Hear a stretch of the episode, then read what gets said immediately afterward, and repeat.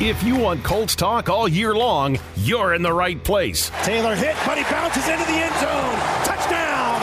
I N D Y. How can we, like you mentioned, as pillars, as guys who are leaders on this team, how can we turn that around? Play action. Now he's in trouble and he's going to be brought down. A sack for the Colts. DeForest Buckner back to the 27 yard line. Never quit. I never not fault. I never not compete. And I will always continue to be a great, great leader, a great competitor. Now he checks it down left side looking for the end zone for Alec Pierce. And he's got it. Touchdown!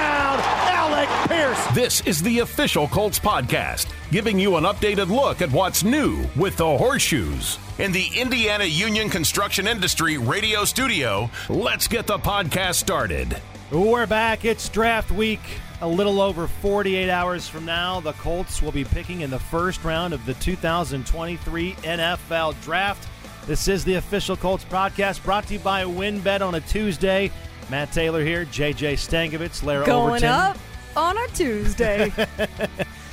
It Always reminds me of that Forrest Gump line. I think she died on a Tuesday. oh, Those are two Jenny. we are on disparate I know, I know. moods right now. I know.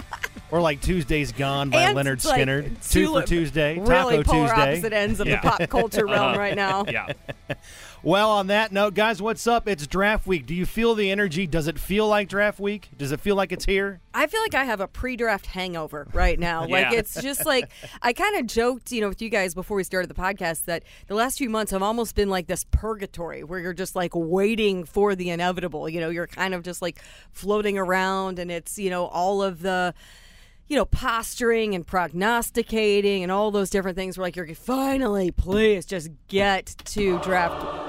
Yes, It's here. See, my the my choir, thing, the choir has sung. I cannot wait to flush my brain of all this draft knowledge. Yeah. Like I've just been spending the last three months on like Oh, Pro Football That's why I've stopped draft looking at things. But I've see- just but- stopped looking. but, like, I'll, I'll, I- I'll learn it when it matters. But see, I to, so I can be prepared to have articles ready for each of our picks. Yeah. I'm trying to know who like I getcha. I'm trying to know who like every single player in the draft is. It's impossible. I just And I just- awkwardly corner our scouts at very inopportune time. I'm like, hey, hey, so man, what come do here. you think? What do you know? Is- yeah. But like, right? But there, but see, because I'm You know, trying you to like. Look at this guy. You Look at this guy. Getting coffee, and you're like, so, so, cornerback, huh? what do you think? But I'm trying to like drill myself on like who all these guys are. Yeah. And the Colts are going to make like eight or nine selections in this year's draft. There are going to be 181 names that I'm not going to have Yes. to care about Because after this weekend. The thing is, too, is it's not just although the outside world is all focused on the first round pick, we care immensely about all of Yeah. them, especially with how those middle rounds, how critical they have become in a number of different areas on this current roster Yeah. Yeah. since Chris Ballard has led this team as general manager. But so last year, we got to the seventh round pick, and it's like okay, Rodney we're, Thomas? We're take we're taking some guy named Rodney, ah! and I did a, a like a control Shut F up, search. Rodney. I did a control F search in Dane Brugler's The Beast, which lists off you know thousands of prospects, and I'm like. Yeah, there are two Rodneys in here. One of them Dane had listed as like a potential seventh round pick from Georgia Tech, and then there's this other guy from Yale. I don't know. It's probably the guy from Georgia Tech. And then, nope, nope, nope, guy from Yale. Got to figure out some stuff about this guy. Like, that's what it's like on draft night. That's me. So what I'm doing is seriously, as soon as we pick a guy, I fire a text off to the corresponding scout Mm-hmm. that has that area and trying to get things from him. So I remember doing that last year with Mike DeReese, and he was telling me about how he was kind of always on our radar, but then the pro day just like blew it out of the water. 41 and they were vertical. so worried because other teams caught on to him at that point when we'd been on him for months. It's there's so much that goes into this for for all the scouts. Like you talking about our, our scouting department. Like we had Chris Ballard on Maytay last week, and he talked about how the scouts are kind of the unsung heroes, right, of the of, of every organization. That you have to be able to scout these guys. You have to have you have to talk to like everyone who's in this person's orbit, and then you have to have the emotional intelligence to disseminate that information and know what's real and what's not. Like those those guys have hard jobs and they work long hours and it even if you you have the, all these reports of these guys, it doesn't mean they're going to get drafted. Mm-hmm. It's it's such an intensive process for eight or nine flashpoints that just seeing it like being within the organization and seeing it up close and seeing those guys and the work that they do, I've gained so much more of an appreciation for what scouts do. And then with the next pick, you know, going on the road with Mike Lacey and Jamie Moore and Morocco Brown, I thought was a really interesting look into the the scouting lifestyle Yeah. that you have to just live. one day after Yeah. another. Mhm. All those pro days, right? Hey, just I know we're going to get going here. We got a lot to cram in. Just a quick history lesson on the draft because this is fascinating to me, anyways. So Thursday night, over 10 million viewers are going to tune in for the first round. ESPN is going to have 35 hours of draft programming. They're going to have 55 cameras, eight production trucks on the ground in Kansas City. Then, likewise, NFL Network, they're going to have 75 hours of original coverage from the draft. And this all goes back to decades before, right? Sorry about you, NBA Finals. Or, no, or, the not playoffs. Finals, playoffs. Yeah, Yeah, no, NBA it. playoffs. Yeah, that's exactly. It. Last year's round one of the NFL draft averaged over 10 million views, more than double 3.98 million average of round one of the NBA of the. NBA draft. So when it comes to drafts, still the NFL is king. But if you go back to decades before all of this, in 1980, there's this little cable outfit in Connecticut known as ESPN. They're broadcasting a lot of like Big East games uh, for the for the rest of the country to get you know familiar with you know programs like UConn and Syracuse. They're desperate for programming. They go to the NFL and they beg them to broadcast the draft. And it's just like a bunch of old dudes in white cutoff shirts wearing ties, you know, sitting around smoking in some ballroom. the Entertainment and Sports Programming That's Network. it. And now it's just this extravaganza that's three days in prime time. And I mean, even COVID couldn't slow it down. In COVID, they had 15.6 million viewers the year we because were all what else were we doing? Right, That's else right. doing? Everyone was like, I can't wait till it gets to the sixth round to see Goodell's just like, you know, he's like Mr. Rogers. wearing changed- shorts. yeah, Yeah. he's changed Yeah. into He's his petting his cardigan and his uh, house Well, slippers. He's feeding the fish. That year's draft had the greatest. His greatest wife comes down and refills the M&M bucket. That, no, that The that year's dra- Belichick the Bill? Belichick dog, greatest moment in NFL draft history. when they cut to Bill Belichick's war room and it's his dog sitting in his computer. It was incredible. Yeah. So that's just a little bit of a history lesson on why we love the NFL draft. It's not a game. I do love, like, I love draft night. Like, I love it when we get to it. It just feels like It's the, reality the, TV. The Monday through Wednesday just feels like kind of a slog. You know, it's just like, oh, just get Yeah, well, here. You I mean, know, again, it's for the like it's like Colts- w- awaiting Christmas Day. Yeah, like of. we've been talking about it. This is this is four and a half months in in the making for the Colts, considering the slide the team was on towards the end of last year and picking in the top five and the need for quarterbacks. So these are all things you understand. So let's talk about what we're going to be doing here on this podcast. Obviously, talking draft, reacting to what Chris Ballard had to say at his pre-draft press conference last week, and we'll also get into why the perception on some of these draft quarterbacks have changed. And boy, have they ever in the last couple of days. Break down some roster questions here in the spring. We're going to do that on a segment called Do We Know Yet? Trevor Sikemma from Pro Football Focus will join us to talk about the draft on a national level, and we'll close out the podcast and we're going to do some drafts of our own. All right, Larra, I'm going to get into some non football categories, and you're going to go first overall on some weirdo drafts because Oh. that's where we're, we're at right now, just days away from the first round. So, I, This I'm gonna sounds give you a note, Mate. I, re- I read the rundown. These could be a little bit weirder. If you change the rundown during the show to make them a little bit weirder, I wouldn't be oh, against it. so you're saying my topics were a little mild for you? Yeah. All What are you just going to call an audible here? That's fine. We'll see. That's fine. We'll see. It surprised me when we get to that part yeah, of the no. I think I think you want to surprise us, so I'm going to throw the ball to you. Ooh, okay. All right. All right, first and foremost, this is a handful of days old by now, but some big picture items on Chris Ballard. Uh, JJ, what did you take away from what he had to say? He- He's going to tiptoe around most of the draft topics, as you would expect. Most general managers do. Just anything that you uh, took away from what Chris had to say last week? Any glimmers into where his mind might be going into round one on Thursday? No. That's that's how he wants it. And- Wide, and that- wide open, though. I, and but that's how every general manager operates in these pre-draft press conferences, where you're not going to tip your hand on anything. You're going to be very. You're either going to outright lie or you're going to dance around it, like Chris Ballard did.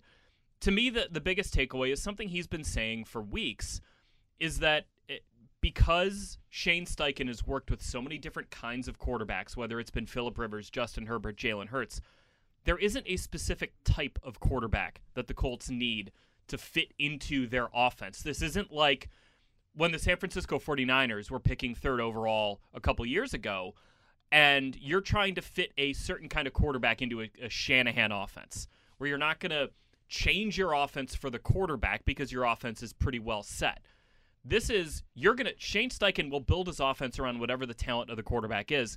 I did a uh, a, a a show where it was a live mock draft with my old colleagues at NBC Sports Chicago uh, this week, and it got to me with the fourth overall pick. Oh, what'd you do? There's only one quarterback taken. It was Bryce Young, and I, I said to one of the hosts, "Sir, I pick a number between one and three. and he said two. So I went in alphabetical order. Two in alphabetical order was Anthony Richardson. So I said, all right, Anthony Richardson. If you had told me one, it would have been Will Levis. If you told me three, it would have been C.J. Stroud. Because I trust Shane Steichen to develop whoever the Colts take if they go with a quarterback at number four, because he, he doesn't have a, a type. And all these quarterbacks are different.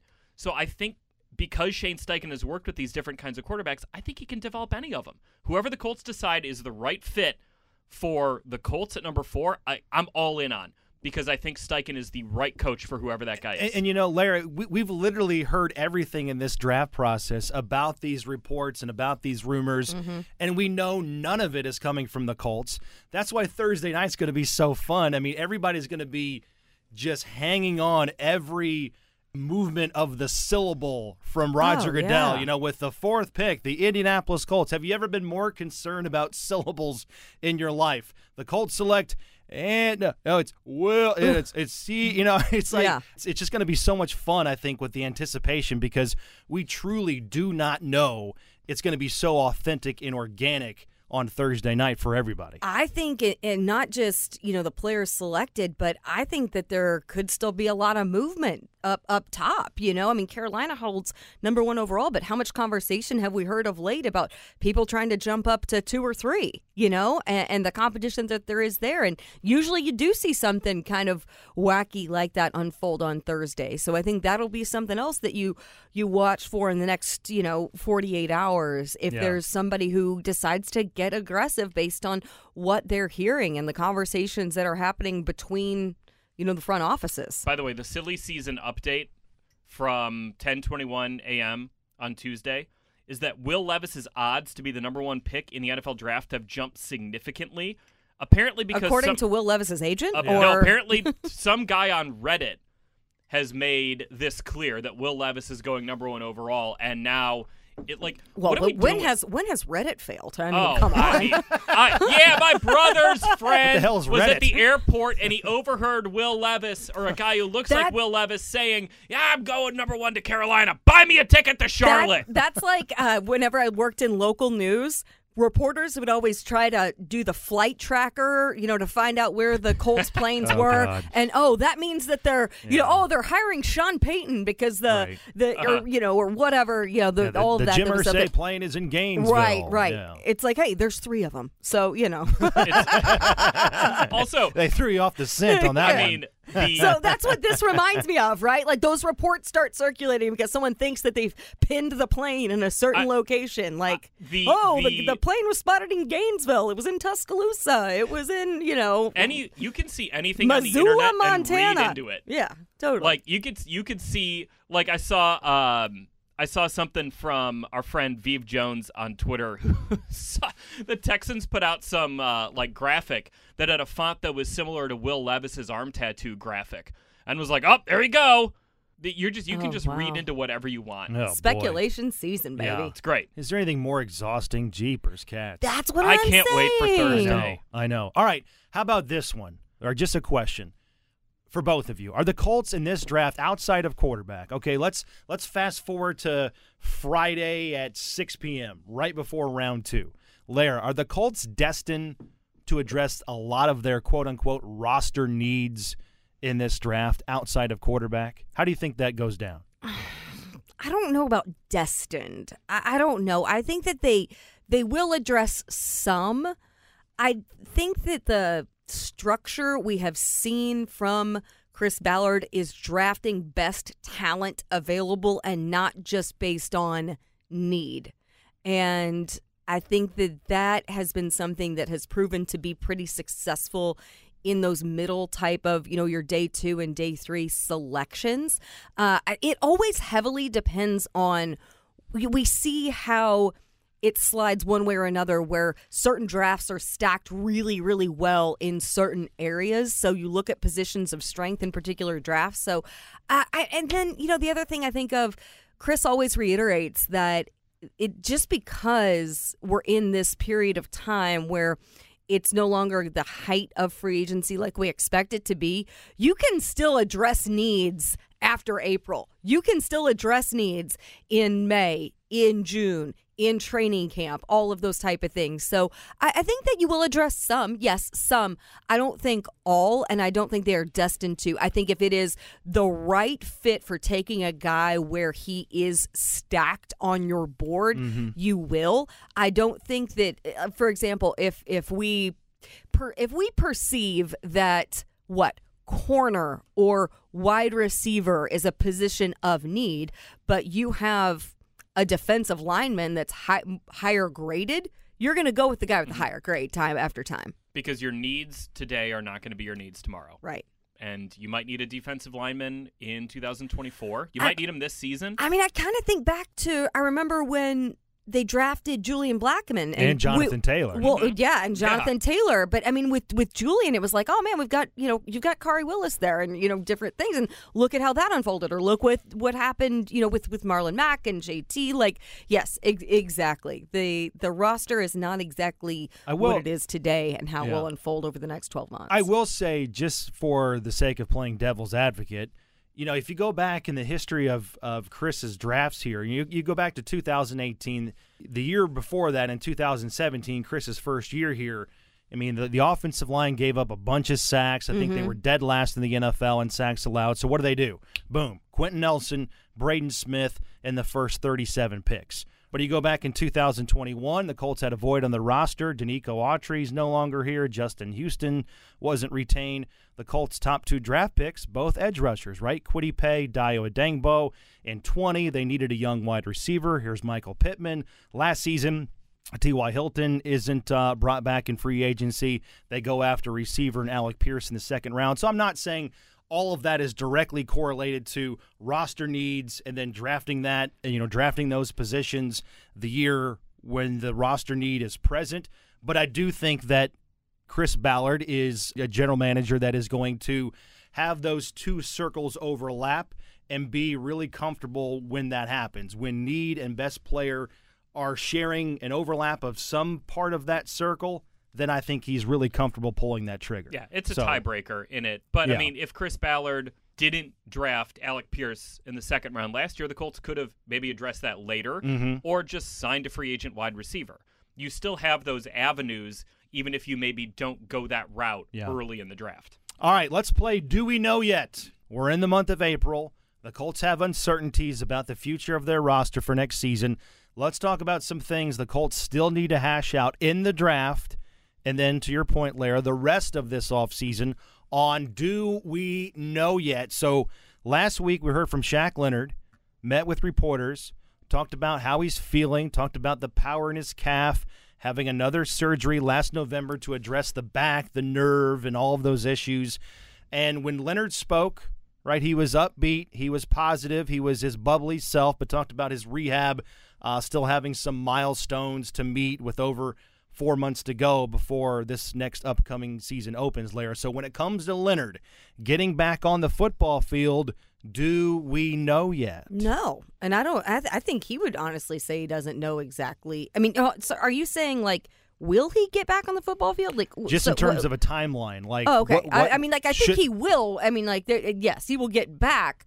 No, I don't think we know a timeline yet. I think it's way too early. I think that also one of the things he was pretty candid about was he had ambitious goals of returning last year and then endured some setbacks right. that derailed that plan. And I think he has to be much more pragmatic this season mm-hmm. and anticipating, okay, this is the timeline I'm on, on now, but almost building in some detours, building in some areas where you're like, okay, I might have a setback here or here, or, you know, I have to show myself a little grace or, you know, not be deterred if it's okay, we got to this point, but now we are going to take a, a few steps back just because of the severity of this injury and the degree that it has hampered him mm-hmm. for the last three seasons. I mean, this has been hard on Shaq Yeah. Like I, I think that's something that we as much don't- mentally as physically. Yeah, like we don't often take that into account when we're talking about player injuries. It's just he's hurt. What's the timetable for him to come back? Yeah.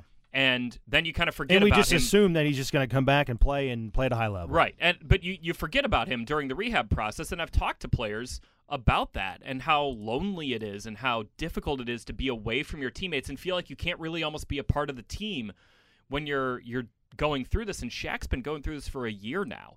And he tried so hard to get back on the field, but you know, last week he admitted you know, he saw people say, "Oh, you're selfish for getting the other procedure."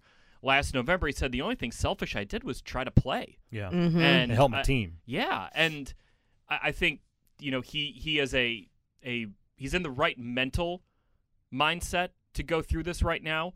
Um, but yeah, it's we, we don't know yet what it's going to look like. Other than we do believe Shaq will be back on the field, we just don't know Yeah. when. All right, another roster question. As of now, the Colts are planning, again, as of now, we haven't had the draft yet, but if you played a game today, the Colts would rely on Isaiah Rodgers big time next season in the secondary because of the departures of Brandon Facyson and Stephon Gilmore. Rodgers would be in line to be a mainstay and a starter at corner. So, JJ, when projecting Rodgers to be a consistent member of the Colts start uh, starting secondary, do we know yet? Uh, we're closer to knowing on this one, but I think there'll be competition there. Um, and, whether that comes from a draft pick or a free agent signing after the draft, kind of like Larra mentioned, you know, you can still build your roster and, you know different points of the year. Usually after the draft is when you see some veterans get released by teams, and then all of a sudden the free agency pool deepens a little bit. Um, you know, maybe there'll be a cornerback who comes on the market who the Colts didn't expect to hit the market. You know, even look at what the Eagles did last year. James Bradberry didn't join them until the summer, and he turned out to be a Pro Bowl cornerback. So those things can happen over the course of a year. But I think if you go into the season with Isaiah Rodgers penciled in atop the depth chart, you know, you you still want to see more from him, but you know what the talent is. And you've seen flashes of it and you know he can do it. It's about getting him Right, to play right. consistently. And I, I think he can. I think he can do it. But I just don't know if he's at a point yet where you go in and you say, ah, there's no competition for this guy. Those guys are few and far between on any NFL roster. I think you're getting into a period where you can learn a lot because the veterans are beginning that voluntary OTA period this week, and you'll get a good gauge. You know, Gus Bradley and Ron Milus can observe and assess exactly where Isaiah Rodgers and the rest of that secondary are right now. What level are you coming in at? What impact are you trying to make in April? And that can put you on that trajectory of being able to rely upon, okay, this is where we can project he's going to be or the ascension he can take mm-hmm. within this defense. This is how he looks in certain positions based on where he was last year within this scheme. So I think you're going to learn a lot. I, I think that you may not be able to know right now. But I think in the next, say, you know, four weeks, as you have this period of time where the vets are all getting back together and spending some critical time working together,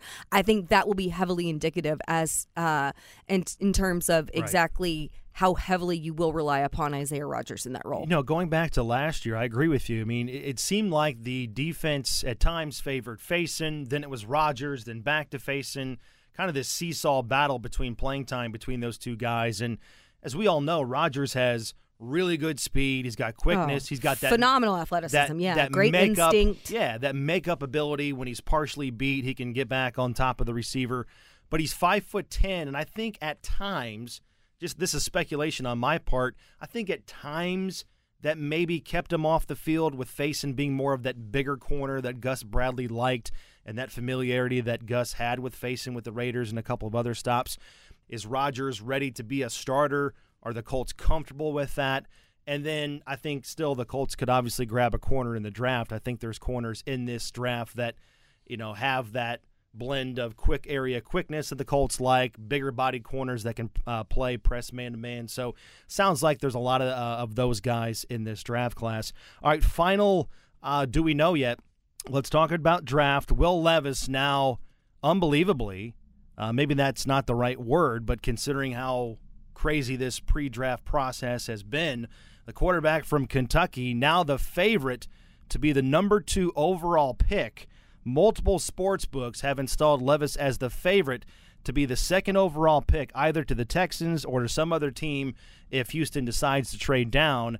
And for most of this time, that was C.J. Stroud. He, you know, his odds have dropped amid increasing talk that the Texans and other teams aren't as high on him as many believe. So, as it pertains to quarterback two off the board Thursday night, Larra, do we know yet? Absolutely not. Holy my. Absolutely not. And I feel like that Chris Ballard kind of admitted that a little bit on Friday. You know, you have no idea really what's going to happen based on, you know, where people are right now. I think that this is the time where it is, you know, kind of a lot of um, PR spin from certain sides, you know, whether it's agents or managers trying to, you know, kind of escalate their guy or push a certain narrative or different things like that. Like, what was the old chatter? Like, people were were peeved at CJ Stroud because he turned down the Manning Passing Like, Academy. Like one person, and, and, it like like that whole created a firestorm. Like there are these poorly aggregated. it's like you know, Yeah. it's like uh, fake news, right? Like that's that's like kind of what it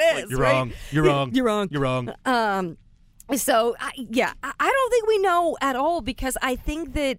Um, to quote Chris and what we heard from the combine, beauty is in the eye of the beholder, whether you're looking at where your pick is in the first round or which quarterback you may covet as being the best fit. Because I don't think that the best or second best quarterback is the same to every single Right. team. Right. So yeah, that's why I just there. It wouldn't shock me if you pulled 32 teams. Maybe somebody is like, I- it's worth Anthony Richardson. Like, yes, it's Or- like the most unknown, but we think that he is just like this unicorn, right? If and we're you willing to give him the time to develop, Right. and we know he's raw, but he has the high. Maybe you think he has the highest ceiling of all of the guys. I bet if you pulled 32 teams, you would legitimately have. I don't even know if it's mathematically possible. You would have uh, pretty much every single team would have their own ranking of those top four guys. And oh yeah, You yeah, could yeah. you could have a team that could have Bryce Young fourth. You could have a team that has Bryce Young first. You could have a team that has Will Levis first, or Richardson, or Stroud, or wherever. You could have those guys slotted Hey, anywhere. maybe maybe somebody has Hendon Hooker above Will Levis. Yeah. could. Like, Can we yeah. make that happen though? Can we put in a request after the Yeah, draft? We just need to see your top five picks. Yeah. We need to see your board. Yeah, it's so like- that we can have closure. It's like in poker where you're playing like a very collegial game, and it's like, all right, show your cards. Oh you no, know. that's euchre. That's euchre. Where we I have don't know how to re- play We have to. Mm. relive the hand after after all the cards are out. You guys I'm don't out. do that? No, Yeah, I've po- never. I poker's- don't know. I Poker don't know how to play sometimes euchre. if you're if you're playing with a group of buddies, you know, and you're not really playing for anything, you just ah Oh, yeah. Here I had I had a something. two and a seven. Yeah. You know, I knew you had the nine, so I threw the queen. And, you know, I'm like, oh my god, who cares? The round is over. Move on. Deal deal the next round. Let's go. No, that's where we're at. I think you guys are spot on on that. Uh, let's keep the draft talk moving. We'll continue to talk about all the chaos. Uh, chaos. Easy, easy for me to say. Chaos that might unfold to the top of the draft. Let's head to the phone lines now. Welcome back, one of our favorite insiders regarding the draft. We had him on a few weeks ago uh, on Inside the Draft. Trevor Sikemma is back on the podcast from Pro Football Focus, NFL, NFL Draft Insider. Trevor, good to talk to you again, sir. How are you? I am doing fantastic, guys. I appreciate you having me on. Indeed. So I'm, I know you're just as ready for this draft as we are over like four and a half months of speculation here. So I got to start first with something we just talked about on our podcast with this whole Will Levis. Now uh, the perception on him is that he's quarterback number two, whereas before all of this, early on in the pre-draft process, it was all about C.J. Stroud. Why is C.J. Stroud falling in terms of perception? How did that happen? And do you buy what's going on here? Well, I, you know, anytime a guy moves up and down around this point in the draft calendar, I, I really say when it's March and April, but especially in the mid to late parts of April, it's simply about the general public finding out something about what the NFL has probably believed for a month or two now. So it, it always seems very strange when there is this movement like this, and you go, hold on, wait a second. Nobody played any new games. There's not any new Right. tape to evaluate. The combine, the combine is long gone. So this honestly might just be recalibrating of what we're trying to predict that the NFL is going to do. I think that when Carolina traded up to number one overall, there was a lot of connections between Stroud and, and Frank Reich and, and him being his type of quarterback and him maybe going number one overall. And I think that's when a lot of the reviews for CJ Stroud were sky high. And I think that since then, it feels like it's getting to a point where Bryce Young's going to be the number one overall selection, or at least that seems to be the big time favorite as of now.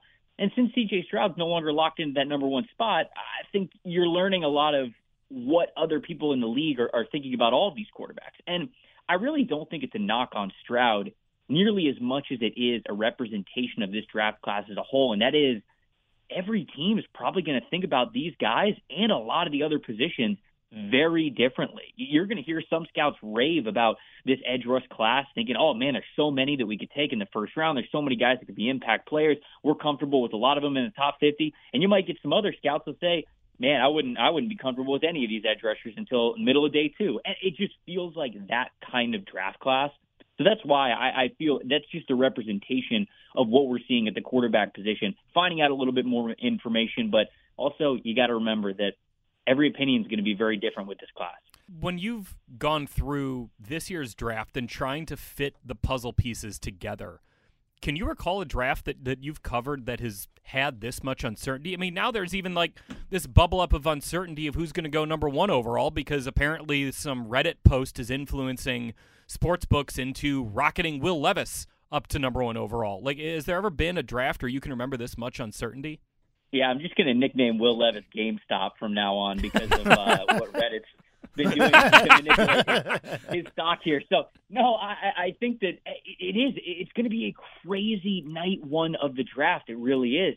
They're just as we've kind of learned more about what general managers and scouting staffs think of this class, and I, I think we're getting to the point where maybe they're tired of keeping things close to the vest. You know, it's almost Thursday. It's almost round one probably willing to talk a little bit to either some media members or their friends, and they're probably sick of trying to make something of this class. And and and I think we're we're really hearing a lot of different opinions on a lot of different guys. And I'm going to be honest, I've been covering the NFL draft full time for about five six years now. Uh, I've done it long before part time with that, but I cannot remember a draft with this much uncertainty. Truly, I, I really believe we're going to get past the top ten of this draft and all of a sudden we're going to see names go in the top 15, top 20 that we're like, whoa, yeah. we were thinking that they were going to be second round picks, mid second round picks, and it's just going to be uh, a, an extremely entertaining draft come Thursday night. Trevor, what do you think of the class overall? Because you know I've read where some GMs are saying there's just not a lot of first round grades on players. I don't know exactly what that means, the criteria across the NFL, but you know there's a lot of people that think that next year's top players would be this year's top players if they were in the draft. Do you buy that? I mean, just the the notion that there's not a lot of home runs in this draft. Are you in line with that? I I would be. You know, eh, just listening to a lot of uh, press conferences and again, general managers when they've been speaking about a lot of this stuff. I, I've I've kind of come to the conclusion that if you were to average out all of the first round grades between all 32 teams in the NFL, I think today it would probably land somewhere between 15 to 20. You know, every team, the average would be about 15 to 20 first round grades that they have in a singular draft class. Now, there are some years where you could have anywhere from 25, 30, 35. You know, you're probably not getting higher than that just because a first round grade is tough to earn. But it, it does seem like a down class overall. Now, that's not to say there, there's not going to be impact players, right? 256 selections still have to get made in this draft. And I do think that round th- these guys that are getting second round, third round, fourth round grades, whatever it is, they're still going to be important parts for a team. Are they going to be the takeover franchise type of players? No, I, I think that we're learning and we're coming to the conclusion that this class probably just isn't going to have a lot of those guys. But it's going to be a lot of those wide receiver twos, cornerback twos, you know, linebacker twos, defensive tackle twos, like just these guys that will be able to shape what is the meat and cheese, if you will, of your depth chart. You know, it, it's just something that's going to be able to fortify the health of your team from your first stringers, your second stringers, your third stringers, and even the guys that make up the special teams unit for you. So it's a team building class, but I wouldn't say it's a franchise changing class, except for maybe a couple of guys at the very top. With that in mind, because there are only a couple of guys at the top, would that make it potentially less likely for a team like Arizona to trade down from number three, where you know maybe they look at it as there are only two elite players in this class and they have a chance to get one of them, or because you you can kind of build a team but you're not building a franchise because Arizona has so many roster needs. You know, maybe they, they have the worst roster in the NFL potentially that they may need to just accumulate as many picks as possible to just start getting functional NFL bodies on their team. Yeah, I'm really looking forward to see what Arizona does at number three because it's going to give you a hint of where this new regime believes that this team is. You know, you sign Kyler Murray to a massive contract, but he gets hurt, probably not going to play at all next year. It's probably going to be a wash of a year anyways. DeAndre Hopkins looks he, like he wants out, and if you take DeAndre Hopkins off of this team, even if you leave Kyler Murray on it, I mean, there's just not a lot of guys to point to that you're say are going to be there for the next winning window for Arizona. So it puts them in an incredibly interesting situation at three where you figure whoever whichever quarterbacks or maybe how many quarterbacks are on the board when they finally come on the clock, that might go into the trade value of what they might be able to get when they're trading back. But yeah, that's something that I've been thinking about for a long time now. It's been rumored that, say, the Tennessee Titans have been a team that's been looking to trade up is Arizona really going to want to go from three to 11? You know, the player that you're getting 11 is a lot less of a sure thing in this class, I think, than the one that you'd be getting at three. So for Arizona, I think that really limits their options if they want a major impact player. Now, if they want to kick the can down to next year, I know you guys asked about next year's class. Grass is always greener a year out, but I do think that next year's class is going to be stronger at the top. At least it looks that way if they want to totally kick things down the road and say, hey, we don't really care about the compensation that we're getting back in this year's draft class. We want you guys to load up the future picks on whatever we're trading back. Then all of a sudden, Arizona can open up the door wide open.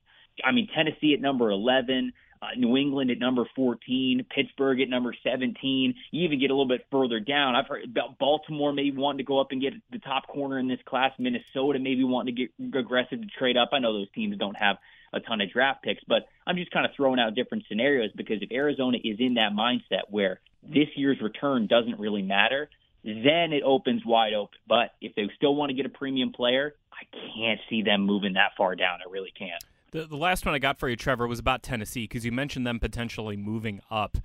Are they like? Do you believe that they're in a position as a franchise to go up and get a quarterback, or are they maybe more likely to stay at eleven or even trade down uh, you know, new GM trying to build out their roster. Where where do you see them standing at in this year's draft? It's another it's another fascinating case because I would tell you that Tennessee has always felt like they were there and ready to compete. Right, that that's always been Mike Vrabel's uh, attitude. There's never been a sense of rebuilding, I, I think, at all since he really came on, and at least since they opened up their winning window. But I also think that this team crashed and burned a lot harder than they ever thought they would during the second half of last season.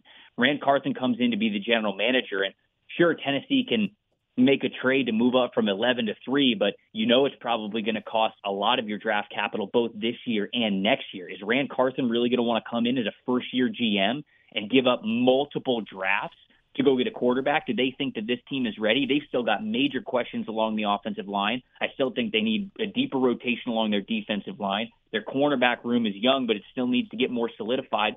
And they really don't have the pass catching playmakers in the passing game oh, yeah. to be able to alleviate what you think is going to be the identity with Derrick Henry. So it, it is. I, I, I am. This is another team, and I don't say this is the cop out answer, but this is a team that I am fascinated to see how they operate simply because Vrabel and the rest of that, I think, hive mind there in Tennessee has not been in this position before. How honest are they going to be with where they are, what they need, or are they going to say, nope, we're close, go get a quarterback, we're going to compete next year? And I look at the rest of the roster, I'm not so sure that's the case. So interested to see what they do. Yeah, Trevor, last one with you on top of the draft. I know you're covering the entire league, so got to ask you about this Aaron Rodgers trade. He's now with the Jets. The Jets swap first round picks with Green Bay. The Packers get a second round pick this year. They likely get a first round pick next year, and the Jets have to take on that contract. And this is all in the backdrop of Rodgers probably never wanting to play for the Packers again. So it's it's interesting as far as the leverage is concerned. So how do the Packers pull this off? And isn't this what they've wanted this entire time? Why did it take so long? And, and why did the Jets seemingly finally give in before the draft?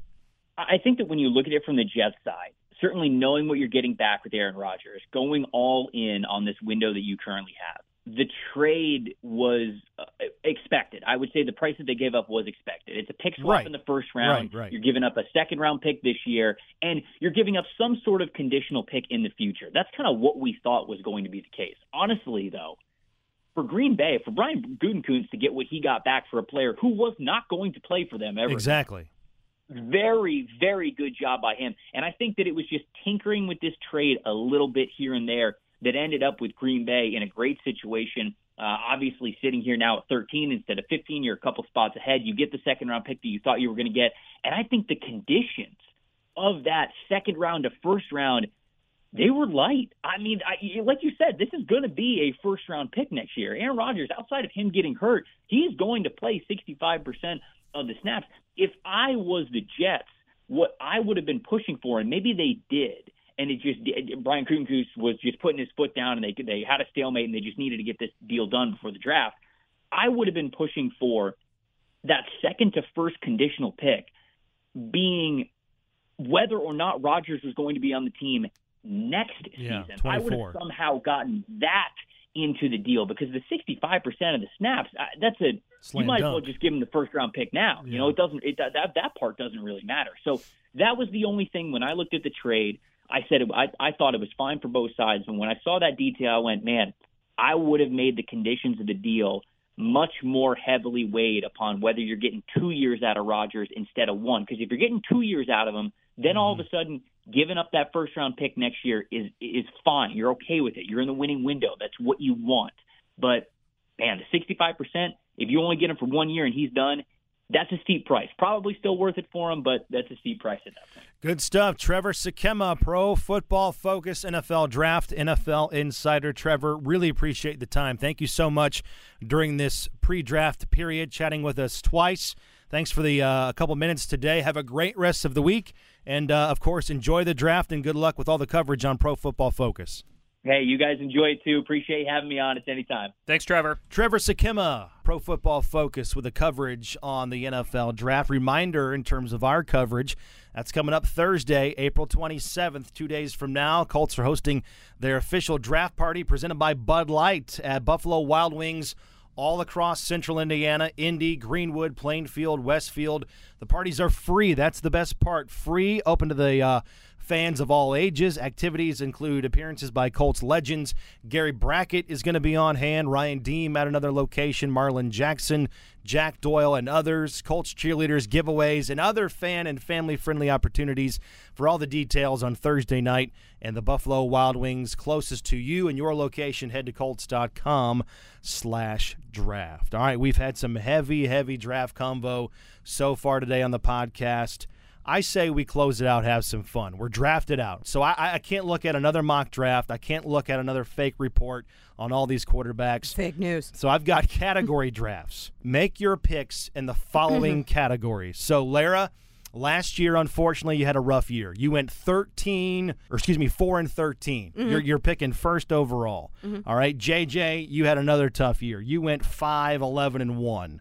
The first draft, Larra, for you mm-hmm. is condiments. You have the first Oh, I overall thought pick. this says JJ is first, right? Am I not? we You made a traded, trade. Oh, okay. you traded me the Condiments? first overall pick. You have Aaron in a Rodgers on your one. roster right now. So with the first overall pick Okay. in the condiment draft, Larra Overton, you get to make the first selection. A one. A I had one. A1 not even ranked on my board. A one. I love A one. Outside of Yeah. steak, what are you putting A one on? Baked potatoes. I'm going for versatility. Like burgers, Value. uh, tons of Wow. things, vegetables. Like when I was a kid, actually, there's this place in, in Jeffersonville, Indiana. Frank's Steakhouse. I love A1 so much they would bring out the dinner rolls and I would dunk the dinner roll in the A1. 'cause I Wow. was like, str- Respect. How's it straight to the face. How- A one to the Yeah, face on a A1. dinner roll. See, this is like the quarterback. Yeah. You know, I you have love a it. different view of everyone. It's the in most. the eye of the the most versatile condiment. With the second pick in the condiment draft, JJ Stankevitz takes. A lot of internal debate because I was thrown off. I thought, I thought between a Chipotle aioli, a Very spicy, specific. It's a spicy brown heavy. mustard. Okay. See, th- this is probably too much of a reach. Like I could probably get this in the second round. In and out spread. Could Oh, probably get that yeah. in the second round. Okay. Again, very specific. I think I'm gonna go. I'm just gonna try to hit one right down the middle of the fairway here. Not go too too crazy. Spicy brown mustard. okay. Very versatile. Can do a lot of things with it. Put it on your burgers, on your sandwiches. You can marinate some uh, Love pork it. tenderloin What? in it. It's delicious. Tip That's of the, the cap. most obscure answer I ever You heard. said A one. Yeah, you did say A1 at the top, like Spicy the first brown the mustard. first round. Okay, Casey Valier and I are lined over here. Like Casey is my hype man in the back. Like, yeah. Okay, what are you going? What are All you right, going so here? you, Three the- overall. The, this is like Moses in the Red Sea. You guys have just parted ways. I still get the player or the condiment that I covet the most. It's ranch dressing. Bull. It's Bull.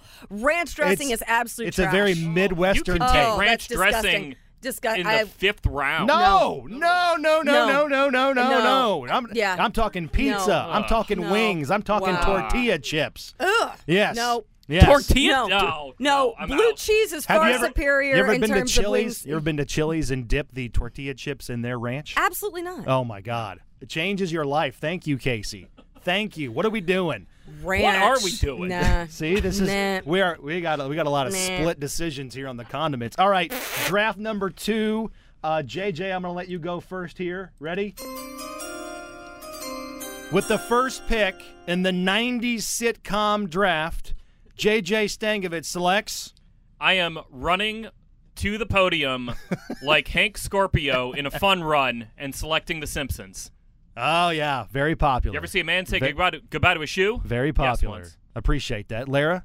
I kind of wish this, the, wish this were 2000s sitcoms because you and I would arm wrestle for this pick. Like we Me? would leverage everything. Yeah, because I feel like we would be on Modern Family Oh, together yeah, if this yeah. were if it were 2000s. Like 'cause- 2010s. Yeah. Mhm, Yes. mhm. Exactly. Although Um, I don't know if that's a sitcom, but it's in it's in the neighborhood. You're right. I You're think right. it's a Modern sitcom. Family's a sitcom. Yeah. yeah. You're probably right. Um, because we, we quote it, we love it. Mhm. Um, and this is very personal. I know that no one, you know, not everyone's going to agree with this, but kind of like my go-to feel-good show is just Friends. Yeah, like, yeah. it's a very I knew basic that's what you would answer. do. Yeah, I very knew that's basic what you would answer. do. So Right down yeah. the middle of the fairway. Yeah. So yeah, like it's my sister and I love it. My sister and I lived together in college. It was on rotation constantly. We It's had all the going. DVDs. It's oh, still yeah. going. Yeah, my husband's convinced that uh, TBS is really just the Friends channel. That that's just Yeah. really they're just or the dedicated to a Theory. constant loop of, My of gosh. Friends. Yeah. Okay, you could have gone with Seinfeld. I, I respect the heck out of Seinfeld. I do. I love it. Um, but there's one, and it's you guys are going to make fun of me here. That's always a cut above for me because of the the star of the show. That would be Tim Allen in Home Improvement. My board is stacked differently. There's an audible reaction over there. Well, are, it's like are you I'm trying to do the I'm trying to do the grunt. The, Are you? Oh, oh, oh, yeah. But I'm Yeah. saying eight seasons. Patricia Richardson, Jonathan Taylor Thomas, Pam Richard Anderson? Karn. Yes, Come on. 204 strong episodes. It's Pro Bowl caliber. I'm- couple I'm of first that. team All Pros in there. Franchise star and Tim Allen. Yeah. Home Improvement. You there you go go wrong. with the third Nothing pick. wrong with that. All right, I'm gonna go first on the last one here. With the first pick in the months of the year draft, Mayte selects May I, I knew that was yeah. That the month was- of May. Yeah. The draft is over. OTAs are here. The weather is in Indiana. The weather is the best it's going to be all year. It's hot, not too hot, not humid. Everybody's yard's looking good. Cars are on the track at the speedway. You got Memorial Day. You've got the NBA playoffs back in the day. In this market, not much better with when you have Pacers and racers going on at the same time. Major League Baseball's in full swing. May, best month of the year.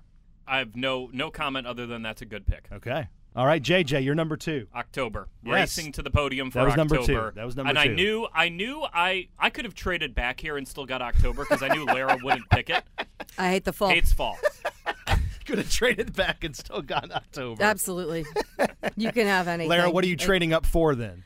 Um, I have like a very split, like a like I am June slash July on this. I'll give like June kind of like personally, I love July. It's our anniversary, Fourth of July. It's my husband's birthday. It's my both of my dad's birthdays fall in July, so I kind of like at my core, I love the month of July. But I'm going to say that June would be my selection as best month. Oh, oh, here's the, year. deal. Here's the deal. I got like two second round picks. I'm trading back up in the first round. Ready for this? Hot take. January. January. Here, just hear me out, okay? Because The it's NFL. NFL playoffs, Yeah. college football playoffs, stay inside, good college basketball. You stay inside. You nest. You put on a hoodie. Um, college hoops from I noon get, to midnight. I, I get that. I'm with you there. play. I'm with you there, but I get such horrible seasonal depression like because Yeah. you don't see the daylight, like you, it's just gray. Like so, I get it from a sports programming standpoint, yes, but Got from a mental weekends in but there. from a mental health standpoint, I am in no worse shape than in January. January. Yeah, get- yeah. I will take January weekends, but midweek January. Yeah, ugh. yeah. That's- it snows on a Wednesday. You're shoveling snow in pitch blackness. Listen, because it's January, dark at four o'clock. January's not a perfect prospect, okay? There's a lot of holes in that game. I'm No, just saying so you're going for upside. why- Upside. You're, here's you're why- for upside. Here's why I love June. Okay. Okay. Month of May is filled with a lot of obligations because it's like race season and all that shenanigans and stuff. So you feel like that you got a lot of like things going on that you're committed to. I It's feel like vibrant. that I feel like that the calendar opens up a lot in June. It's early enough in the summer that you got a lot of free time. You can still plan some good things. You can just like on a whim be like, "Hey, let's take off a Friday and take a long weekend and, you know, do a lake trip to Lake Monroe, mate, or do something like that." In, You know, or hey, we're gonna. We're What time gonna, we leaving? Yeah, exactly. Right. You can do things like that in June. When you get into July, it starts. Your window starts to close a little bit. The Yeah. weather's awesome in June, and even if you're not traveling, like there's lots to do around Indy. You can go take a little dip over at the Rivy. You know, get yourself a little pool afternoon uh, before you No venture. doubt. Before you venture into Broad Ripple and maybe hit flat water for some bevies and a time on the patio. Some bevies. Oh Lots of outdoor so music. trendy. oh, hipster Larra. Some I didn't. bevies. I didn't get a chance to uh, make my case for October, but no one cares.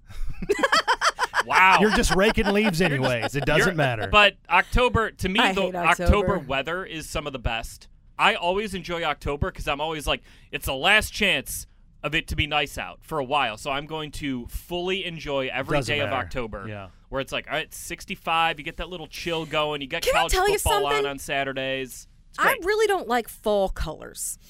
Like I don't Orange like and brown orange and and- brown. It's just like blah, very very Cleveland Browns. Like just like ugh. you just disrespected an entire fan base and I a mean, season. I'm sure they've And a respected. time I'm of the sure they year. disrespected us. he just disrespected Eh. pumpkins and Uh, cider yeah, and yeah, leaves and yeah. Yeah. football. I don't need I don't need bulbous gourds as decor. Really, you know. Gourds. I'm all right without it. This officially is the worst eight minutes in the history of this podcast, right before the NFL draft, because that's where we are, folks. We are drafted out soon. It will be all over. The next time we talk, the draft will have happened and the narrative will have progressed. Guys, always love doing this show with you. Larra, real quick, with the next pick, what can we expect after the draft? We will be inside the draft room in the thick of it as the selections are being made, the phone calls with the picks, uh, all of the reaction that will be coming at you the week following the draft. A highly anticipated episode and Yes. a huge round of applause with for Matt Wilkening. He is seriously the, the mastermind yeah. of the operation. Um, Edit we have Meister. so much fun working on that, and also just I know we've said this time and time again, but it would be absolutely impossible to do without the cooperation of Chris Ballard, Ed Dodds, the support of all of the scouts, the PR staff, football ops, everyone. So we're Yeah. so immensely grateful that we're able to continue this and deliver that content season after season. And JJ, what is your words per minute on the keyboard? It's uh, it's going to be significant. Yes. Um, it's going to be put to the test. yeah, You're because be writing we- furiously. We make the pick, and I'll probably have three stories shortly after we make the pick. Mhm. Uh, Bill Brooks and I are going to record an episode of Instant Reaction, a special episode of Instant Reaction after Yes. the Colts make their pick in the first round. And then we're going to hear from the draft pick. We're going to hear from Chris Ballard. Uh, Thursday is going to be a long night, but it is going to be a fun, yes. fun time. Yes, tune in. Colts draft radio coverage this weekend starting Thursday night. 93.5, 107.5 The Fan will have live pick by pick analysis Thursday and Friday night starting at 7 p.m. both nights. Rick Venturi, Joe Wrights, myself on Thursday, then just Rick and I on Friday. We're going to go with you the entire way, rounds one through three, breaking it all down. We'll also have overtime podcasts Thursday, Friday, and then Saturday recapping each day of the draft. So we're just getting started. As I said, guys, love you. Love doing this show with you. It's here. It's finally here. We can put some of this talk to bed and to rest and then never think about it for the rest of our lives. For Larra Overton, JJ Stankevitz, I'm Matt Taylor. This is the official Colts podcast brought to you by WinBet. We'll do it again next week, recapping the draft here on the Colts Audio Network. So long. Have a great day.